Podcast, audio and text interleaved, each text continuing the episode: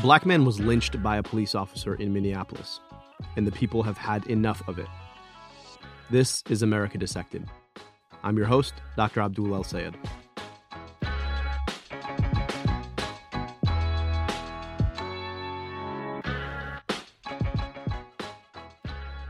Last week, George Floyd, a black man, was lynched by four white Minneapolis police officers. He was pinned face down on the ground by the officers as one of the officers pressed his knee to George's neck for over 9 minutes, killing him. It's a reminder that however devastating the coronavirus has been to our country, it's not the only virus we're fighting. Racism lurks ever present in our society, killing people like George Floyd, Breonna Taylor, and Ahmaud Arbery directly, and killing so many others indirectly, as we've discussed, by creating the glide path for diseases like COVID-19 into black communities. Of course, the murders of black people at the hands of police are not new, but they have newly emerged onto the national consciousness over the past 10 years because of social media. Today, almost everyone has an internet-enabled camera in their pocket, allowing images to hit the public within seconds, or in real time. As much as they've raised a new national consciousness about police violence and the murder of black people, there's always a cost. The viral sharing of these videos has created a sort of pain porn, as activist Mickey Kendall calls it. Akilah Hughes, co-host of Crooked Media's What a Day, explained it well.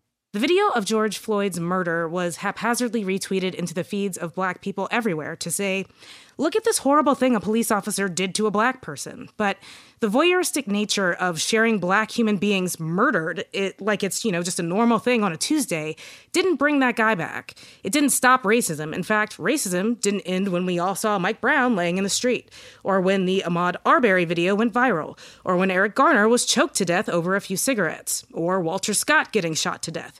Are there people on Earth who are unaware that black people fear the police because the police disproportionately kill black people? Do we need videos to prove it? And do the videos ever result in justice? I mean, we've had smartphones that shoot video since, 2005? We know this happens. Awareness isn't the point.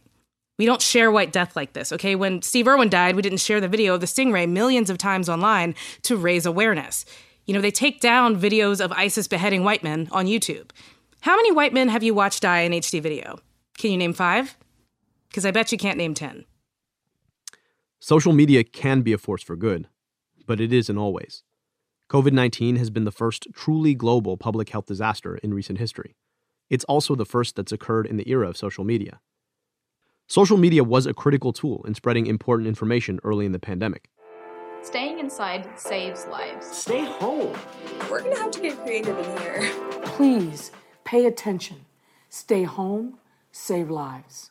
But it's also been a source of really dangerous misinformation. Once this is all done and we can finally leave the house, there's going to be one question that people want an answer to more than anything. Where in the hell did this disease come from? If you go online, there's no shortage of conspiracy theories. All right, so here's one. The virus was bioengineered in a lab by scientists to be used as a weapon or a form of population control. To get rid of non-productive Chinese in the Chinese community. Roseanne Barr is calling the novel coronavirus pandemic a ploy to kill baby boomers. I think they're just trying to get rid of all my generation. But there are some aspects of social media that make it uniquely dangerous for spreading misinformation in the context of a pandemic.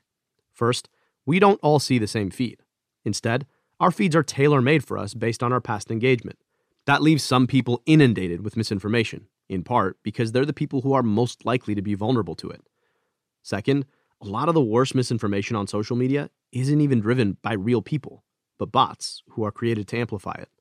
This all, of course, would be less important if social media companies decided to stop allowing deliberate misinformation on their sites, but they don't. The tech billionaire says he is upset about the president's rhetoric, but also says Facebook is determined to stand by freedom of expression. With all this, I asked you how you've used social media during this pandemic, and here's what you had to say. I've seen far too much misinformation and mischaracterization on social media regarding COVID-19, so I've started using my platforms to create posts and threads designed to not only share my experiences on the front lines, but also to break down the science and the reasoning behind things like social distancing and masks. So many people who claim to know things about public health are making false claims that people on social media are believing. The Plandemic video, which is obviously meant to spark outrage and a conspiracy theory. So many people were watching that and thinking it was real.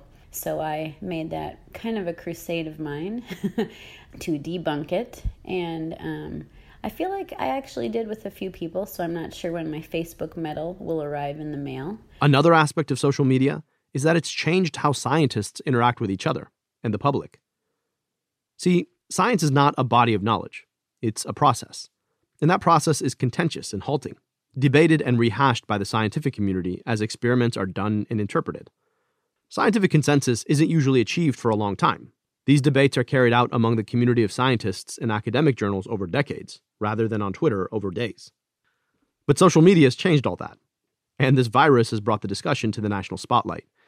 COVID-19 put scientists and their science into the public debate, and every finding was hashed and rehashed, even politicized by politicians looking to use a finding for political gain. All the while, scientists and public health professionals have been using social media to educate the public and reinforce messages that could help people.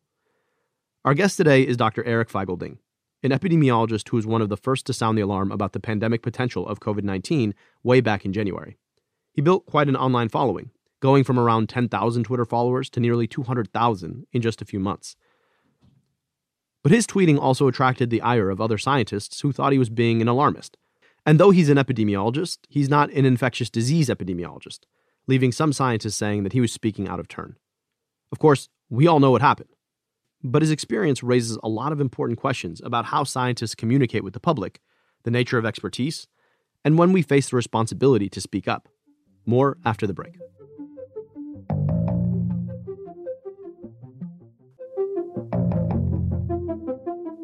Dr. Eric Ding is an epidemiologist and senior fellow at the Federation of Concerned Scientists.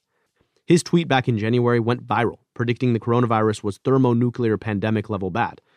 Since, he's used social media to drive conversation about COVID-19. He joins us to talk about his thoughts about that tweet and about how scientists should be communicating to the public. Eric, thank you so much for taking the time. Thanks. Really glad to be here.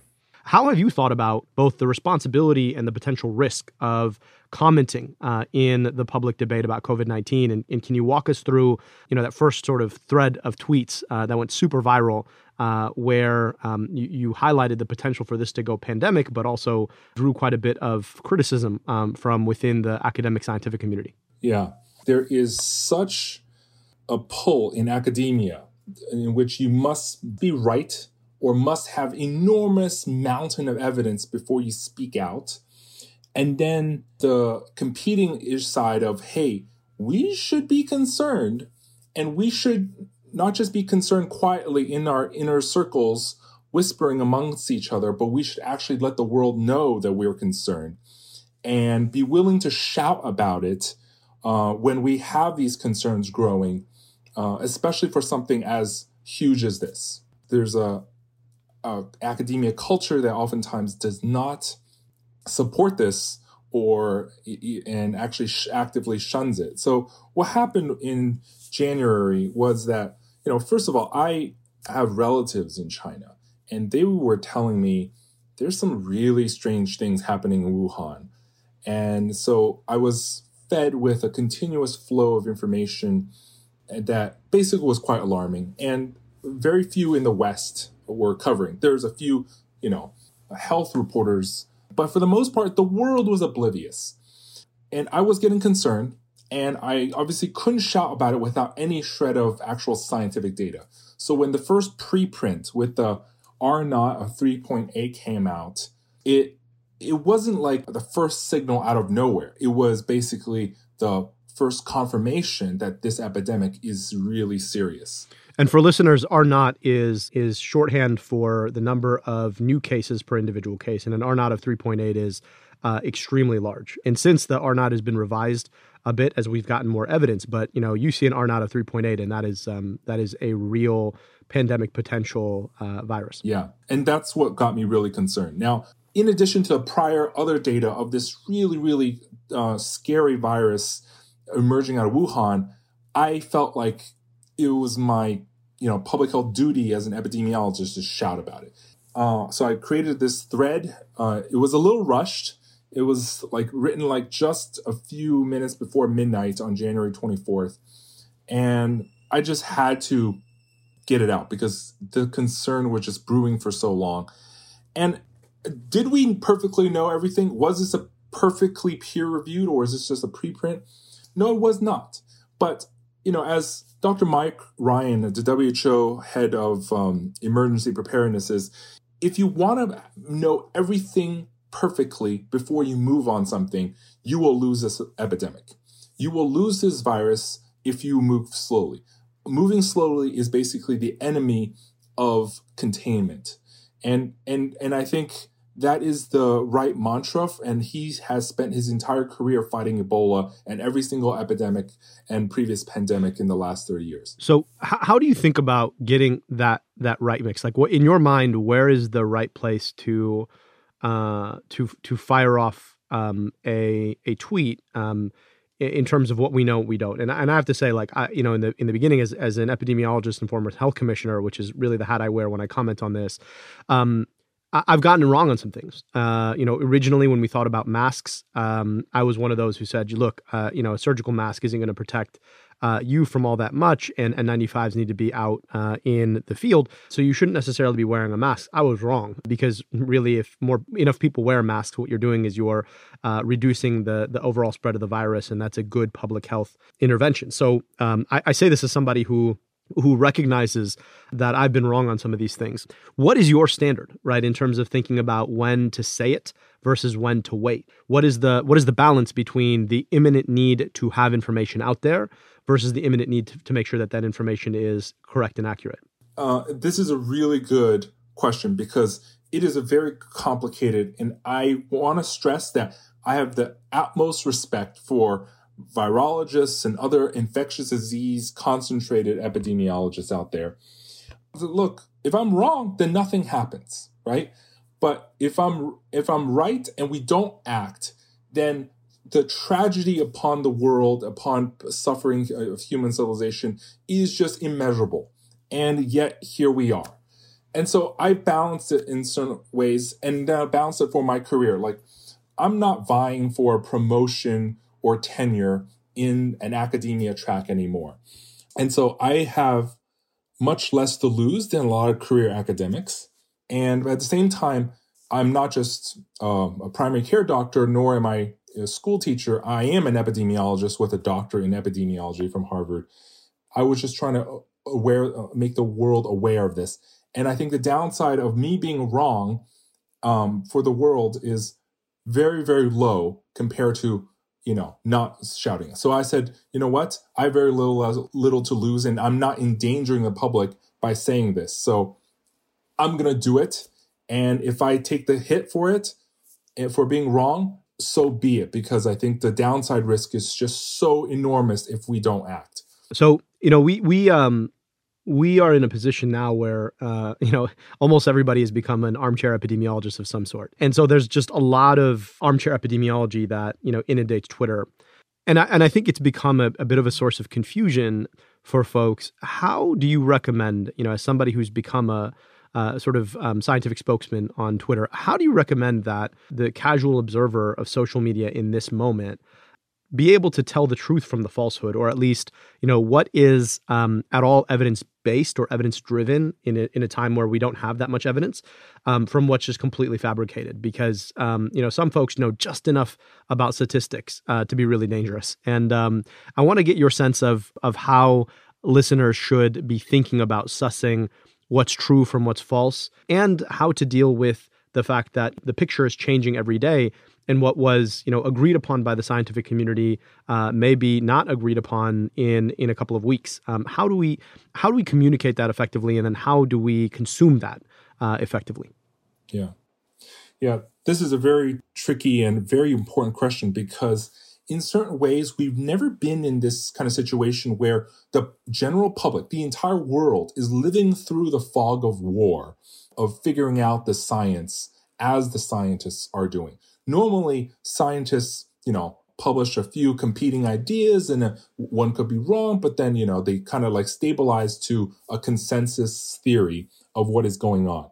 Right now, we are going through this crazy fog of war together with the public, and public is watching every single step. And they're realizing, you know, scientists, we disagree a lot. What they don't understand that there is, you know, professional, natural scientific disagreement that eventually gets resolved. Mm-hmm. How do you think about the responsibility of scientists who are actively having a debate in the public eye in the context of a pandemic? How do you see them as being responsible to recognizing the political implications of what we say or do? Now more than ever, a public scientific debate is scrutinized so much for any nuance of or nugget in which it can, hey, that scientist said this, and can be quickly taken out of context. And I think science communication, we need to basically up our ante a little bit, because previous science communication has been a very like a low interest area, and that basically is a very casual. I'll translate it for a journalist who will translate it for the lay public, or it's just a very niche. Oh, I'm just going to present my results to a very narrow audience. But now, you know, one misquote can be exploded upon and exploited by one or the other opposing political side. And you have to understand the political optics. You have to understand how science can be misconstrued. It's kind of like having an awareness. It's like there's situational awareness of if you're in a social context setting of what to say, what not to say, or be more careful. But here you need, basically, scientists need to understand social media situational awareness and also how to properly promote their findings in a way that is very easily understood by the lay public in a way that cannot be misconstrued. And this is like the thing where no one, of course, teaches lay scientists about. And of course, most scientists, other than, you know, a few with political experience like you and I, have zero understanding of political optics and of scientific communication in terms of optics. And I think this is where there's no training, but we really need to be careful not to allow our studies to be adding to the fuel fire of one side or another. And I don't have a good answer, but I think science communication has to up its ante beyond just, here's my results, ta-da, and serve it in a very lay way where we can actually, you know, a science communicator, there has to be a second level of science communicators that basically translate into a policy mindset for policy leaders. It's like, this is what could be used for policy. This is the actual implications for policy. And this is what politically we should do based on the results. It's kind of like a second layer, I feel, as opposed to, you know, making all the basic scientists who do the laboratory work and the detailed statistical modeling work. I don't think we're ever going to teach all of them how to do that. But I think this is where you say armchair epidemiologists.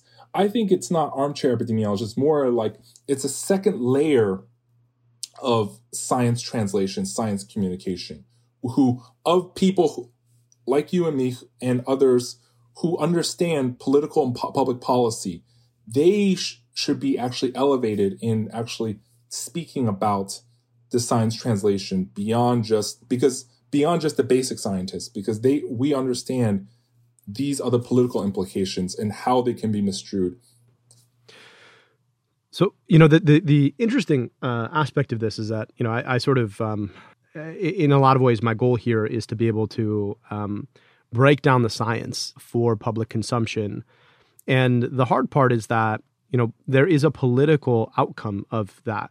You know, the science has been pretty clear on a couple of things, even independent of some of the disagreements among scientists. And the vast majority of scientists agree that social distancing was necessary in the absence of effective control early on in the pandemic, that, you know, if it had happened earlier, we would have saved more lives, that we need to let the science take the course when it comes to treatment and vaccinations. And so some of what we do does become political. And in some respects, science itself has been politicized through this process. You know, the belief in science from a foundational perspective in general has become politicized by this administration. And so, you know, it's hard because on the one hand, one wants to stay apolitical because one does not want to bias the outcomes. But on the other, one wants to be honest about what the outcomes suggest about what we ought to do. And the hard part about what this president, I think, has done and what this conversation has sometimes turned into is that science itself, as a means of arbitrating how we intervene, itself has been politicized. And so, you know, one either tries to run away from that, in which case you're trying to make arguments for both sides, which is not justified. Or the other is you just embrace it, which is to say, look, yes, I believe in science. I believe that science should guide what we do when we're facing a real global pandemic. And I'm not going to be afraid to be honest about that, whoever it pisses off and however partisan it may seem. While at the same time being willing to call out, you know, people on both sides who are not following the science. How have you thought about that with respect to how you communicate? Because I know that, you know, a lot of your followers don't agree with you politically. And so how have you thought about trying to be objective about the science while also embracing the political implications of what it says we ought to do? In terms of breaking down the science, you know, public health science, there's different kinds of science. There's like astrophysics, very basic biology that virology and immunology falls under. And then there's public health science where, you know, epidemiology is obviously the core, but it is a science in which it sits at the nexus of policy. Because it's public health, not personal health, in which doctors treat patients one at a time. It is how do we set goals and influence the public so that everyone is healthy. And this sits at the nexus. So public health has to engage in politics, and it has to actually straddle that. And you have to have a mindset of understanding public policy and politics. So in certain ways in which oftentimes people say, stay in your lane or stay out of my lane. You know, you shouldn't speak out on policy if you're just a scientist. I think those days have to be put aside because this pandemic is the most political and public-facing event in scientific history. And I think our public health science, we have to embrace that because you can't say, oh, I'll toe the line on this side only. No. These have to be merged together. And I think to a lot of my followers who originally were conservative or liberal, I think they have to realize, you know, science needs to engage in public policy. And when I say things like trust Fauci, I don't mean trust one man. I mean trust the science and evidence-based approach that he stands for. And that this is what the science says, this is what the policy should follow. Not because I believe this or that, but because this is what the latest science says. And whether it's masks, where the science now clearly says, you know, the masks are protective, they actually save people, or based on hydroxychloroquine, where the science right now shows not only a lack of benefit, but actually an increase, we have to revise our current policies around that. And the one rule is that science doesn't double down when it hits a roadblock or a brick wall in which this says this theory is wrong. Science evolves. And the evolution of say, I previously didn't believe in masks, but now I clearly believe in it. It's because the science said it is not a weakness in which politically previously seen, but it's actually a strength because we are not partisan and double down into dig in our heels. We actually evolve. And would you want someone who doubles down into their corner, or would you actually want science to tell you the truth of what is the latest thing? And I think it's that kind of combination nexus that's really key. And I think that's really powerful. I think that's right. There is a recognition of the scientific process that, in fact, it has to change. We have to learn more and we have to adjust. And that ability to de-bias is what science is made out of. I really appreciate you joining us today to share your perspective on some of these really important and interesting issues. And thank you for continuing to work to educate the public on what is, you know, the defining moment of our time. And appreciate you making some time for us today. Yeah, of course. Thanks so much, Abdul. As usual, here's what I'm watching right now. People across the country are protesting to express righteous anger at police brutality and systemic racism. It's impossible to talk about this moment in our history without underscoring the impact of COVID-19, a pandemic that has ravaged lives and livelihoods in low-income Black communities. Between the failure of the public safety system and the public health system, this moment forces us to ask who's included in the word public in America to begin with. Our public health system failed Black people. Our public safety system kills Black people. But it's not just that. Our public education system neglects Black children, our public infrastructure is crumbling in Black communities, and our public policy doesn't represent Black people. As people express their righteous anger, I hope they'll always center the need to hold and protect Black life. Part of that is making sure that protests themselves are safe. COVID-19 is still out there, even if the narrative has moved on. And while many protesters are doing their part to keep masks on, some aren't. I'd never want protests that are intended to protect and uplift the dignity, sanctity, and power of Black life to lead to the loss of more Black lives. If you're out there this week, as I have been, I hope you'll stay safe and take care to protect yourself and others. Also, starting today, we're changing the structure of our show a bit. We'll be going to one episode a week rather than the two we've been dropping since March. That's not because COVID-19 is anywhere near behind us, but because we feel our discussion has finally caught up. New episodes will be dropping every Tuesday morning, and as always, I hope that you'll rate and review the show, and I hope that you'll keep listening. Next Tuesday, we'll be chatting with a guest we've heard from before, Professor Tara Sinclair, a macroeconomist. We'll continue our discussion about the financial toll of this pandemic. We want to hear from you. Email us a voice memo at americadissected@crooked.com.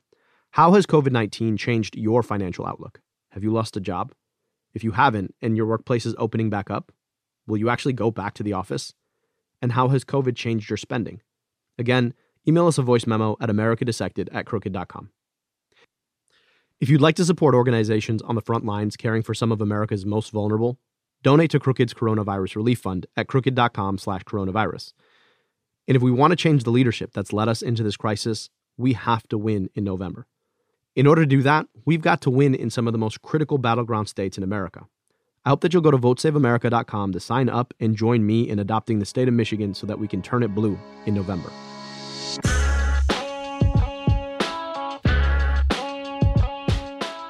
America Dissected is a product of Crooked Media. Our producer is Austin Fisher. Stephen Hoffman is our senior producer. Charlotte Landis mixes and masters the show. Production support from Tara Terpstra and Sydney Rapp. The theme song is by Taka Yasuzawa and Alex Uviera. Our executive producer is Sarah Geismar, and I'm your host, Dr. Abdul El-Sayed, reminding you that Black Lives Matter. Thanks for listening.